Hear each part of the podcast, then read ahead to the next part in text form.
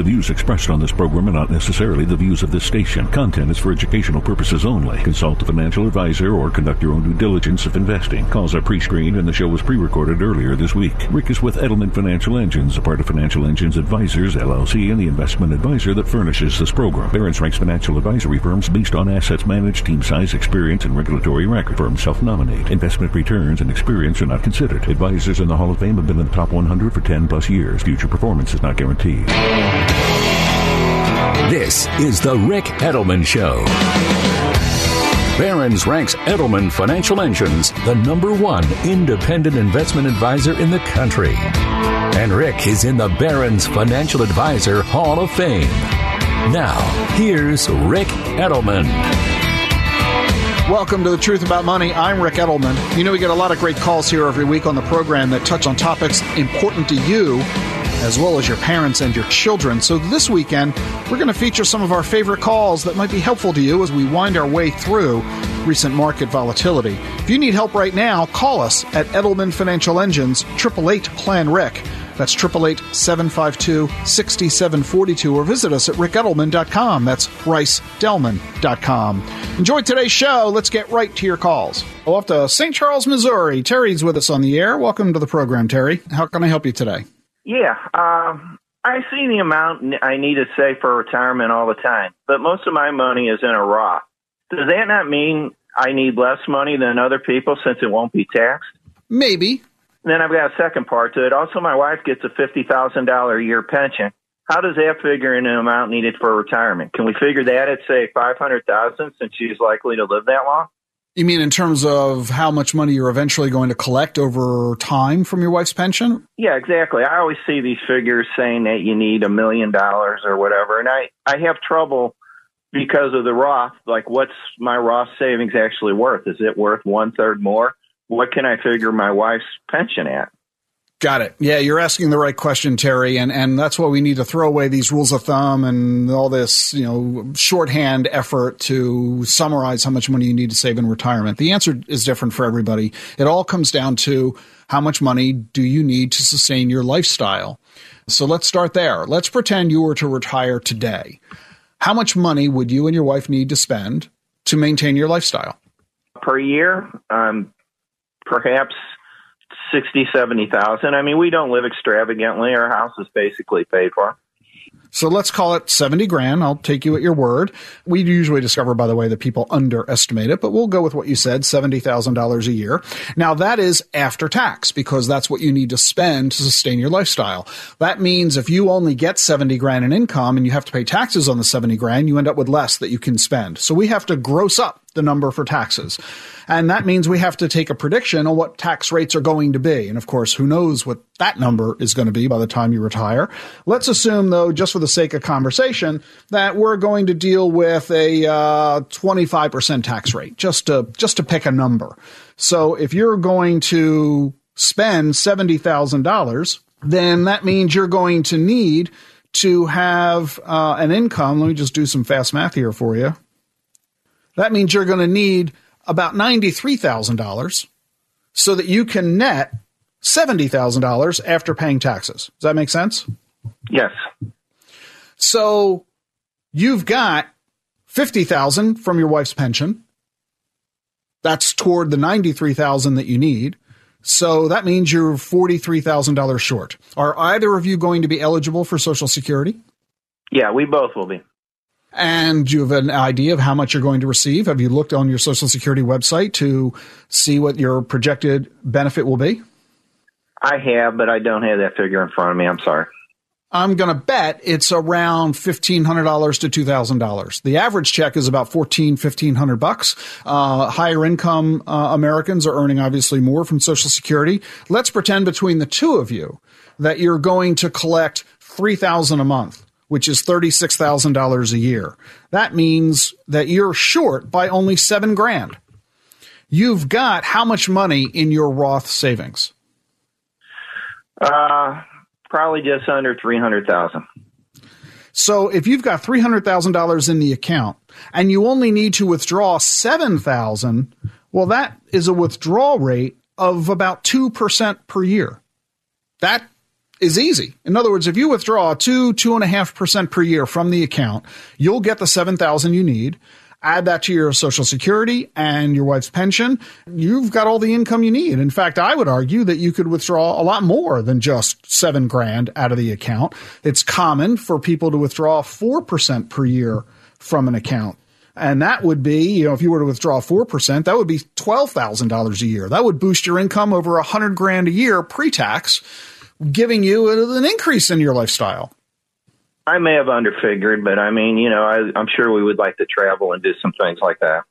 No question about it. So just this back of the napkin quick set of math is basically telling us that you and your wife are in excellent financial condition. And what you need to be doing now is maintain your position through the rest of your working career so that you, in fact, get to retirement the way you want. There are a lot of factors we want to play with. For example, how many more years between now and retirement? How much are you continuing to save? How much are you going to be earning in those savings between now and retirement? In other words, what I've just laid out assumes no more savings and no more growth on your Roth account. Well, that's not realistic. You're continuing to save and you're continuing to earn a return on those accounts over years. So I think you're in great shape. My 30-second math is not bad, but 2-hour math will be better. 2-week math will be even better yet.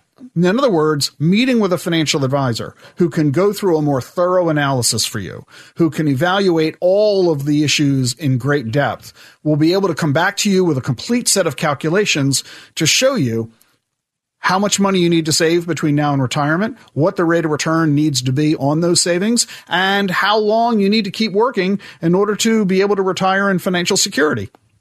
That advisor might even say to you, you can probably retire anytime you want. You may be able to retire sooner than you thought. That'd be great. So I would encourage you to meet with a financial advisor who can do that set of calculations for you. That's what a financial plan is all about. We'd be happy to do it for you. We've got offices not far from you in both Chesterfield and Clayton. So come to see us. Go see somebody. There are great financial planners throughout the country and not far from you where you live. So talk to somebody. You might even talk to a couple of somebodies to get a couple of opinions, and that way you can compare and contrast the advice you're getting. Okay. Terry, thank you so much for calling. I appreciate it. That was Terry here on The Rick Edelman Show. You can do what he did.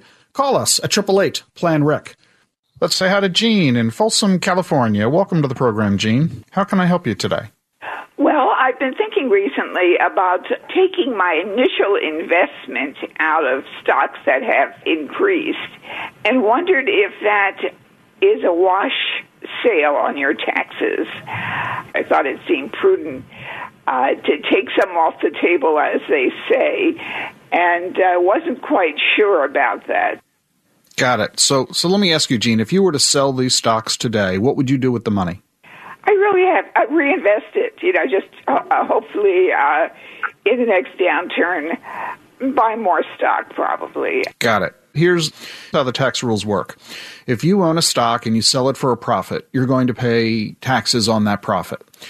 You can turn around and rebuy that stock again, and you will then pay taxes on that profit when you sell those shares in the future. No big deal.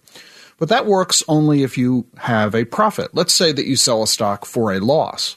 If you sell a stock for a loss, you get to take a tax deduction for the loss. But if you rebuy that same stock within 30 days, you're not allowed to take the loss. That's where the wash sale rule comes into effect. In other words, the IRS says you can't sell a stock, capture the tax loss, and then rebuy the stock immediately because you only played a tax game. You weren't really economically trying to get rid of the investment. And so they make you stay out of that stock for 30 days. So you would have a choice. You either don't sell it or you sell it and wait for 30 days. You can, as an alternative, go buy a different stock. In other words, let's say that you sell Google, you can then go buy Apple, you know, as long as you don't buy the same stock. Now, many people would argue, but there's a big difference between Google and Apple. I wanted to own Google. I didn't want to own Apple. So it's a bit hard to do that with individual stocks. It's easier with stock mutual funds or ETFs. You could sell one growth fund and buy another growth fund. as long as you're not buying the same exact fund, then the wash sale rule won't apply. So it sounds like none of this matters to you because your stocks all have gains, and therefore the wash sale rule does not apply to you. You don't have to worry about it. All right, say Facebook, I have a considerable gain in that, and it seems like I should take some off the table, but I'm thinking about that initial amount that I purchased it with. Is that still deducted from the gain? So let me explain to you how the gains are calculated. You take the amount you receive for selling the stock, you subtract your cost of buying it, the result is your profit. So let's say that you sold it for $100, but you had spent $20 to buy it. 100 minus 20 equals 80. 80 is your taxable profit. I see. All right, well, I appreciate that very much, and thank you for taking my call. You're very welcome, Gene, and I think this is further illustration of why mere mortals should not be preparing their own tax returns and why you should rely on a tax advisor and financial advisor to help you figure all this out. What we also didn't even discuss is whether or not you ought to be selling these stocks and whether if you do sell the stocks, you ought to be buying them with similar like-kind stocks, et cetera, et cetera. It all comes down to portfolio management, risk management, how to get the returns you need as opposed to just a get-rich-quick, I'm going to try to make money fast and all that kind of good stuff. So, Gene, thank you so much for the call. I'm really glad you did. I'm Rick Edelman. You're listening to The Truth About Money, 888-PLAN-RICK, rickedelman.com.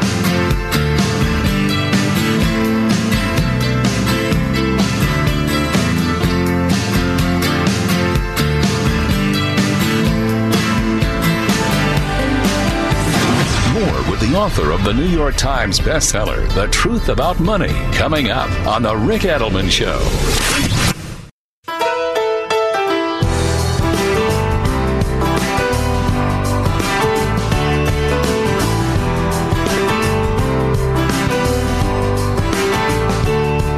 Go to the phones, off to the Big Apple here on the Rick Edelman Show. Ken is calling from New York City. Welcome to the program, Ken. Thank you, Rick. I just recently began listening to you, and I quite enjoyed the show. Oh, thanks. I'm glad you were having a good time with it. How can I help you today?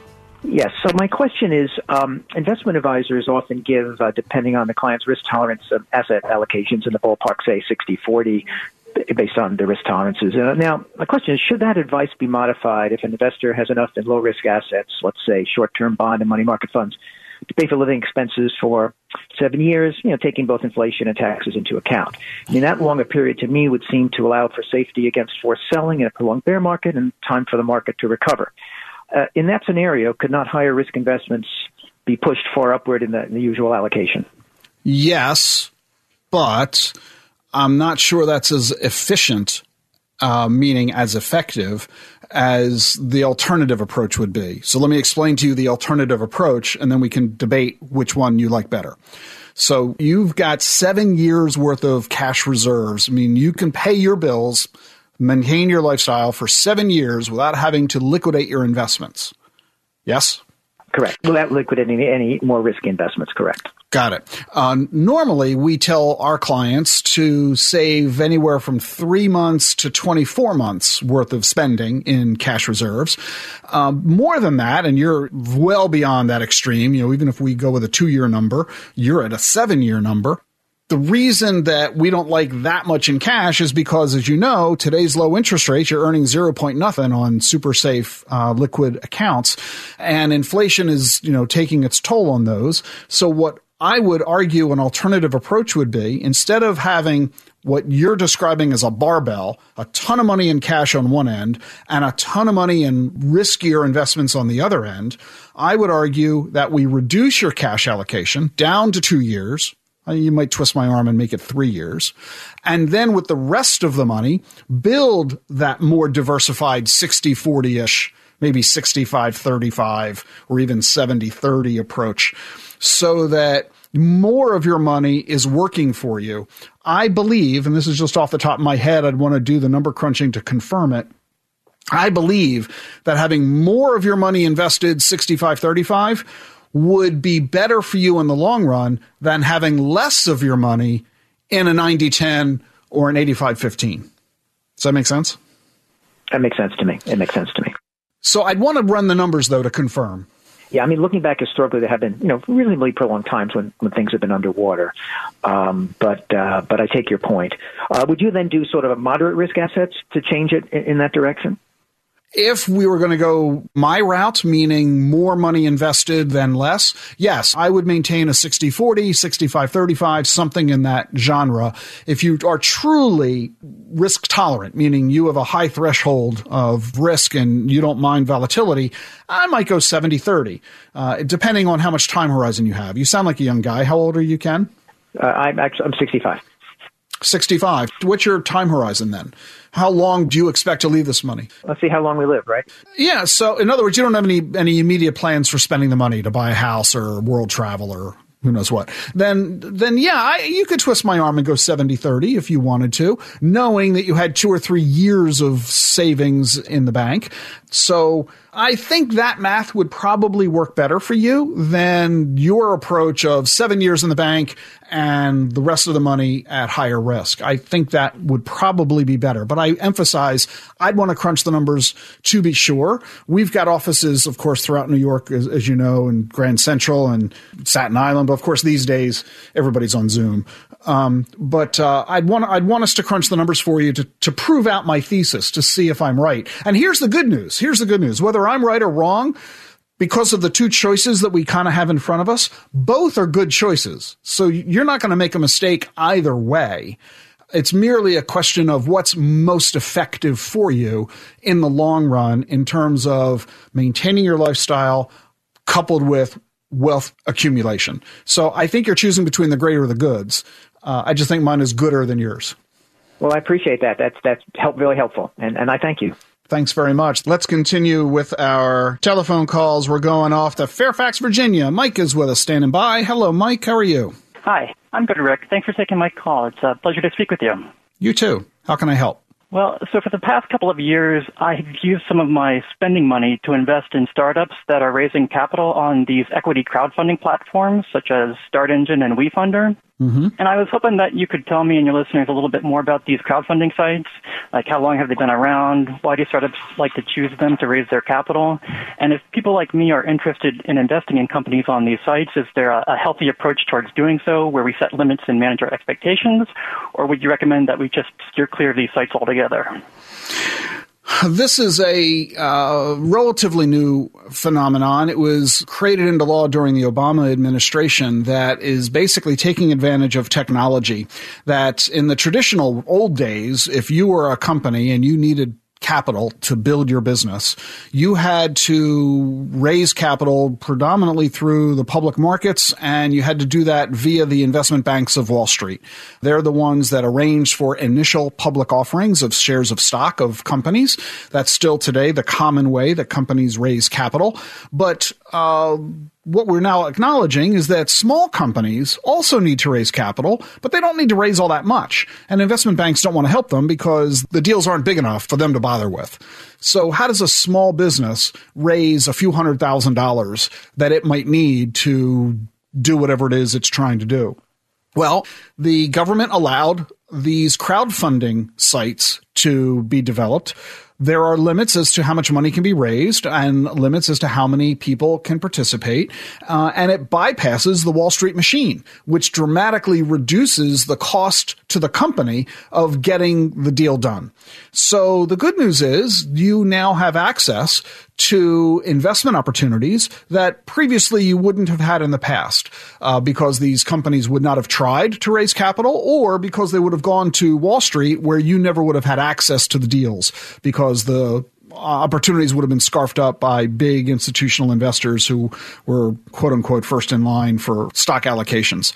So yeah, they're kind of cool that they do give you an opportunity to gain access to investments that you might not have had opportunity to before. That's the good news. The bad news is that with no middleman involved, without a Wall Street investment bank involved, there's nobody really vetting this deal. You don't really know if this company is really worth they're receiving your money. Are they going to pull off what they're trying to pull off? Who's doing the due diligence on this company, investigating the financials of the company, the management team, the strategy they've developed, the competitive and regulatory analysis that's necessary to decide whether or not they are worthy of your money? Is the offering fairly priced? In other words, for every share you buy, are you buying at a reasonable price based on future projected earnings of the company, and so on? So it really is placing the burden on you, the investor, to evaluate this very carefully, and it's therefore extraordinarily risky. It's a small company, questionable financials. You're not really certain as to whether or not they're going to succeed. So this is, without a doubt, a very high level of risk in the world of stock investing. And for that reason, you should, in my view, A, either not do it at all, or B, not spend much money with any one deal that you choose to buy, because it has to be categorized as risk capital. Got it. Thank you. So I would say have fun. Don't bet the family farm. And if you want to do it, I would treat it almost as much as entertainment as I would investment. That's what I've been doing. I haven't been investing much more than maybe $100 to $200 on one of these stocks, which is usually the minimum that they require. Yeah, you know, if you treat it like that, have a good time. You can chat about it with friends, and it beats talking about, you know, what's going on in the latest sport of your choice or movies or books. You can talk about this instead. It's fun. And who knows, you may accidentally invest in the next Amazon.com, although I doubt it. Excellent. Thank you very much. I appreciate it. You're very welcome, Mike. Thanks for the phone call. I'm Rick Edelman here on The Rick Edelman Show. 888-PLAN-RICK, rickedelman.com.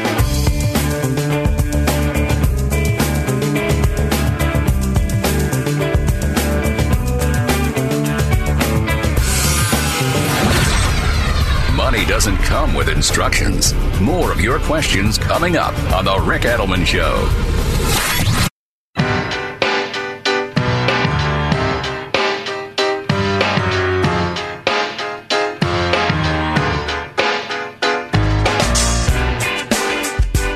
Let's take a phone call here on the program. Off to Marietta, Georgia. Don is with us on the air. Welcome to the show, Don.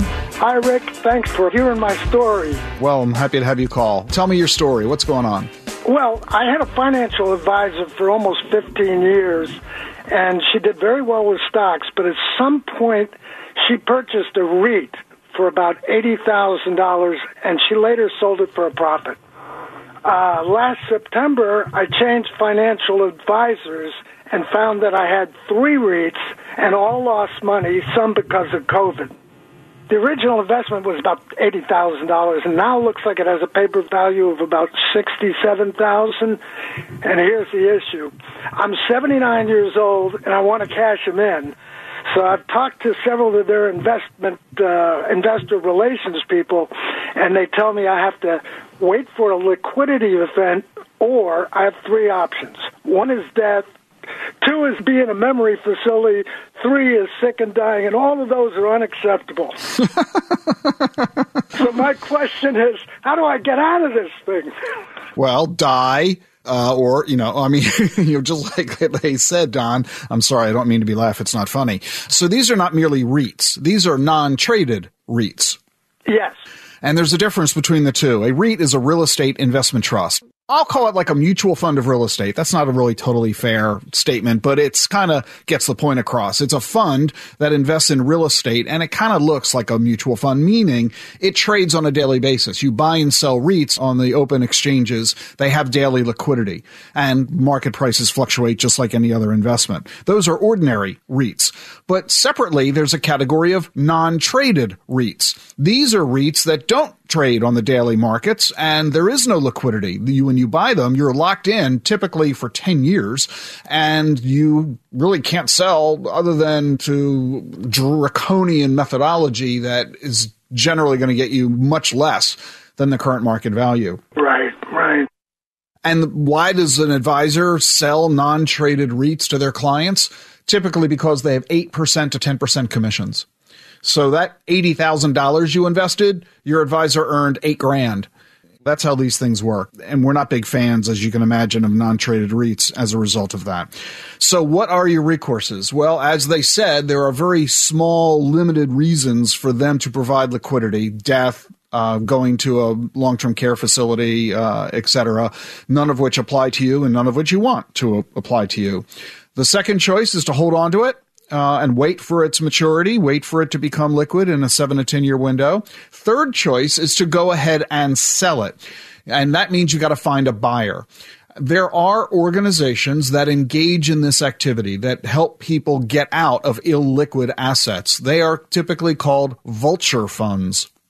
Yeah, you can imagine why they get their name, because they basically are not trying to deal with a distressed asset. They're dealing with a distressed seller. Some people who buy these illiquid assets discover that they need the money sooner than they anticipated, or they didn't even realize it was illiquid when they bought it because of shenanigans in the sales process. And now they realize they want to get out. And so someone will come along saying, I'll be happy to buy it from you, but they're going to offer you 20 or 30% less than it's actually worth. That's why they're called vultures. So that means if this asset is worth 67 grand, they might offer you 40 or 50 grand for it, which means you really, really need to want the money really bad in order to take that deal. So tell me, how badly do you need the money? Well, I don't need the money badly, but according to what you just said, I probably have to wait till I'm 85 to collect it. Yeah, and then we're not going to really be sure what the value of it's going to be at that time. Some people will get out of these investments early, suffering the reduced benefits of doing so because they figure it's only going to get worse down the road. In other words, if you're only going to get 50 grand at age 85, you might as well sell it now for the 50 grand. So what you really need to do is have an advisor, an independent advisor, not someone who sold you this product and not someone who has a vested interest in you keeping this product, but someone who can evaluate it to see what its prospects are. What is its current value in the open marketplace if you were to sell it to a vulture fund, and what are its future prospects, so that you can evaluate, should you get rid of it now or should you hold on to it and get rid of it later? Which is the lesser of the evils? Well, I've heard that two of them are okay. One's doing well. The second one is medium, and the third one is probably defunct. Oh, my. Defunct. Yeah. What it means is you're not going to be able to sell it for any price if it's defunct. I Googled it, and there's nothing but lawsuits. Oh, my. They were referred to as a Ponzi scheme, so... Oh, my goodness. Yeah. Oh, my goodness. Well, then, if that's really the case, you might have recourse against the advisor who sold it to you. Oh. So you might want to consider talking with a securities attorney to see if you can file a lawsuit, file a complaint to FINRA, the regulatory authority that oversees brokers, or file an arbitration claim or a lawsuit against the broker and the firm for having sold you something that has turned out to be a Ponzi scheme. One last question. What is a liquidity event? They all say they're having a liquidity event between now and July. Or is that just to get you off the phone? No, if that's true, then it means what they're doing is selling the real estate that they own. In other words, when you buy the fund, they take your money with everybody else's money and they go buy real estate. And then later they'll sell the real estate, returning everybody their money. Hopefully the real estate went up in value and everybody makes a profit. If the real estate fell in value, then everybody suffers a loss. Well, great. That's what I understand. One of them is doing it and the other one's considering doing it. The third one, I think I'll have to talk to an attorney on that one. Maybe. And let's also keep this in mind, Don, when they say there's a liquidity event, they own lots of real estate. They don't just own one building. So they might only be selling some of the real estate in July. They might not be selling all of it. So you might get some of your money back as opposed to all your money back. And you also have to verify with them when they do have a liquidity event, meaning they do sell some of the real estate, do they automatically return that part of the capital back to you, or do they maybe take that capital and buy more real estate, resetting the clock for the future? So you've got to find out, what are they doing? How are they doing it? What does it mean for you in terms of getting your money back? Great. I know where to go then. Don, thank you so much. I really appreciate your phone call. Great. I appreciate it. You're welcome. That was Don in Marietta, Georgia, here on The Rick Edelman Show. There was a survey just recently done of 2,000 Americans with some astonishing findings. 26%, 1 out of 4 Americans, say they would rather talk politics with someone they disagree with than do financial planning with a family member. I mean, that's just strikes me as kind of amazing. People seem to do anything to avoid financial planning. 20% say they'd rather spend an hour in jail than get a financial plan. 16% say they'd rather sit through a steamy sex scene with their parents than tell them about their biggest financial blunder. 27% of Americans would rather be stung by a bee than move to a new bank. And 32%, 1 out of 3, would rather go to the DMV than get a financial plan. I mean, really, what am I? Chop liver? Are we that awful? Is the financial planning process that distasteful? I think what it comes down to is that folks are very self-conscious about their situation. Let's face it, you're embarrassed. You think you have too much debt. You think you don't have enough savings. You think you're spending money frivolously, or frankly worse, you think others are going to think that. And you don't want the judgment. You don't want to have to sit there in front of an advisor who says to you, you're a slob, you're lazy, you're doing it all wrong. Look at the mistakes, how you've squandered opportunity. Look at blah, blah, blah, blah. No, I mean, there is no financial planning professional I know of who would treat you that way. And it's not merely an issue that you need to spend less and save more. That's not it at all. I mean, it's sort of like why people don't go to the doctor. Why go to the doctor? He's just going to tell me to quit smoking, start exercising, eat less, and get better sleep. I mean, why do I need to pay a physician to have her tell me that? Well, it's much beyond that. The reason you go to a financial advisor is simply because there are things about your personal finances that you don't know. Then you don't even know that you don't know. We can show you how to tweak some of the things you're doing, some of the opportunities in front of you that can help you without any significant effort or time or money, help you to save more and to accumulate more assets. It's really that simple. We can show you how to take better advantage of your employee benefits at work. We can show you how to save money on things you're already spending money on. We can show you how to have an easier time dealing with your taxes. We can show you how to better protect yourself and your family and ease your anguish and create peace of mind when it comes to estate planning or insurance or any of the fundamental issues that we're dealing with on a daily basis. And by extension, we can probably show you how to accumulate more wealth, and we'll do it non-judgmentally. We don't really care as financial planners how you got where you are, unless what got you where you are is perpetuating your current circumstance, meaning if you're being a spendthrift and that's interfering with your ability to save, it's creating a lot of debt, well, then, yeah, we'll show you how to break those habits and how to do things a little differently. But other than that, if you've got a bunch of money in credit card debt, so what? Okay, great. You got a bunch of credit card debt. Let's deal with that and move forward. We're not going to berate you for what you did that got you where you are. We're not historians. We're also not psychologists. We are planners, which means we focus on the future. So all we care about is where are you right now and where is it you want to go? Very often, in fact, people don't even know where they want to go, and we're pretty good at helping you figure that out too, figuring out what the goals are that you want to set and then showing you a practical, tangible, achievable way to achieve those goals. It's really that simple. So I hope you'll not put financial planning in the context of spending time with people that you'll argue with or an uncomfortable circumstance with your parents and the video that you happen to be watching, or spending an hour in jail or getting stung by the bee, or heaven forbid, the stereotypical visit to the DMV. I'm Rick Edelman. You're listening to The Truth About Money. If we can help you with any of your financial decisions, strategies, questions you've got about your personal finances, call us, 888-PLAN-RICK, or visit us online at rickedelman.com.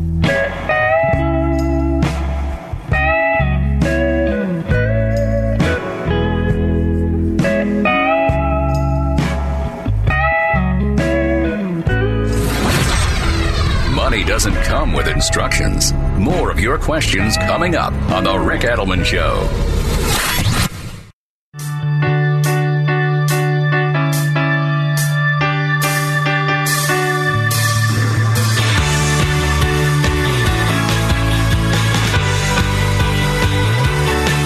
go to the telephones here on The Rick Edelman Show. We've got Troy with us from Indiana. Welcome to the program, Troy. How are you? I'm good. Very well, Rick. How are you doing? I'm hanging in like everybody else is trying to these days. And what can I do for you today? Well, I wanted to ask you a question, get your advice on something. My wife and I have about 15 years until we retire, and we have several old 401ks and a couple IRAs. And an advisor is recommending that we take capture this dollar amount, since these accounts are at all-time highs, and put them into a 10-year single premium fixed index deferred annuity. So I wanted to get your advice on that. You're not dealing with a financial advisor, Troy. You're dealing with an insurance agent who's disguising himself as a financial advisor. That's incredibly bad advice, and it is also filled with conflicts of interest. Did he tell you what the commission would be on that annuity if you were to do what he's telling you to do? Yeah, he had mentioned that he's really not making anything on this, and there's a small fee with the company that's going to go into this product. But as far as he is concerned, he's not going to make anything on this deferred index annuity. So that's why I'm kind of like the red flag and to contact you to see what your opinion was. It is highly likely that he's lying because the vast majority of these products have very high commissions, as high as 10%. You invest $100,000, he earns $10,000. There are some of these products that exist in the marketplace that are fee-based annuities that do not generate a commission for the advisor, but those are only used by advisors who charge fees for managing assets. Do you pay a fee, an asset management fee, to your advisor on a quarterly basis? No, we are not using this advisor for any of our IRAs or anything like that. So I'm kind of running this and managing it myself right now, and I'm not part of any annuity. I'm just using like ETFs and index funds and things like that. Yeah. It sounds like this advisor is not an advisor. It was misleading for him to say to you that there wasn't much of a commission and that he isn't earning anything for having you do this, that there's a small fee you pay to the insurance company. That is a severe breach of ethical responsibility and, frankly, the rules of conduct. So let's set that aside. Let's ignore him and his advice. Let's look at the product itself and the nature of his rationale. Yes, the stock market's at an all-time high, but you're not going to be retiring for 15 more years. The question is, do you think the stock market will be higher or lower 15 years from now? What do you think? Higher. If you think the stock market's going to be higher in 15 years, and by the way, I agree with you, why would you want to sell now simply because today is an all-time high compared to the past? Investing isn't about the past, it's about the future. Now, if you want to protect your gains, if there's a fear that, wow, I've made a lot of money recently and I have more money now than ever, and I really don't want to experience a market crash, which I'm worried might happen. Okay, I get that. That's understandable. Well, then what we want to do is diversify. We want to reduce our risks. That doesn't mean buying an annuity product. That means taking some of the money that we have in the stock market and diversifying among other asset classes, such as bonds, real estate, gold, oil and gas, natural resources, exponential technologies, digital assets, you name it. I mean, there's a broad array, 18 or so major asset classes and market sectors. Let's build a diversified portfolio so we don't have all of our eggs in one basket. But if we have the risk tolerance and we don't mind volatility, we recognize volatility can actually be our friend thanks to rebalancing and dollar cost averaging with a 15-year time horizon, we can just shrug our shoulders and say, I'm going to play Rip Van Winkle. I'm going to leave my money invested. I'm going to not look at my portfolio until I get to about 10 years from now, and then I'll figure it all out. And the need to buy an annuity product simply goes away. Okay. Sounds like great advice. So what I would encourage you to do is work with a true financial advisor, a fiduciary, someone who legally is required to serve your best interests, a fee-based advisor, someone who is treating you the way your doctor and your lawyer and your accountant treat you, someone who's a true professional serving your best interest as a fiduciary. And that's the first question you want to ask anyone you look to. Are you a fiduciary? And if they say no, walk away and go find somebody else. It's really that simple, Troy. Okay, thank you. I'm glad I called you first. Well, me too. And we're happy to help. If you would like us to, we're happy to do so. You can call the very same number you called today, 888-PLAN-RIC. My colleagues and I here at Edelman Financial Engines, happy to serve you as a fiduciary. Troy, thanks so much, and I wish you the best. Time now for a visit from my wife, Jean Edelman, here on The Rick Edelman Show. Jean, co-founder, of course, here at Edelman Financial Engines, with a degree in consumer economics and a specialty in nutrition, and an expert in macrobiotic cooking. Jean here with her weekly segment, everybody's favorite of the show. Jean. Hi, everyone. The word that popped up this week is cherish. There seem to be a lot of life events that keep reminding me to cherish the moments. Last year, we lost a lot of these moments, and this year, I think, is teaching us even more. Don't take anything or anyone for granted. You got a beef with something or someone, talk it through or let it go. Life is too short. We are also being taught we are not in control. There's a higher power out there, and we need to acknowledge it and respect it. We're also learning don't take anyone or anything for granted. It's not about the things, it's about the moments. And so this week is just short and sweet on the word cherish. C is to create. Stop holding on to old thoughts, old patterns, old expectations, old judgments. Create a newer version of ourselves. H is to honor. Honor ourselves and honor others. We each have our own journey. We each have our own story. And you never know, if we sit and talk long enough, we might learn something. The E is for effervescence. Vivacious, enthusiastic. This is how we should feel about life. The R is for real. It's time to get real. Speak what you know to be our own truth. Stop hiding. The I is for illuminate. That is what we should do with our thoughts, our actions, our words. We are all stars, and it is time to shine. The S is for smile. We light up when we smile, and we light those around us up when we smile. Lots of smiles. And H is for hope. We're human, and we always have hope. We hope for a better tomorrow. We hope for a better world. We hope for a better life for our kids. So cherish those around us. No more hate, no more intolerance, no more judgment. When we cherish and honor and respect each other, the world can be a better place. That was Jean Edelman here on The Rick Edelman Show. Thank you very much for joining me on the program today. If you need us, we're here for you. 888-PLAN-RIC, online at rickedelman.com. See you next week.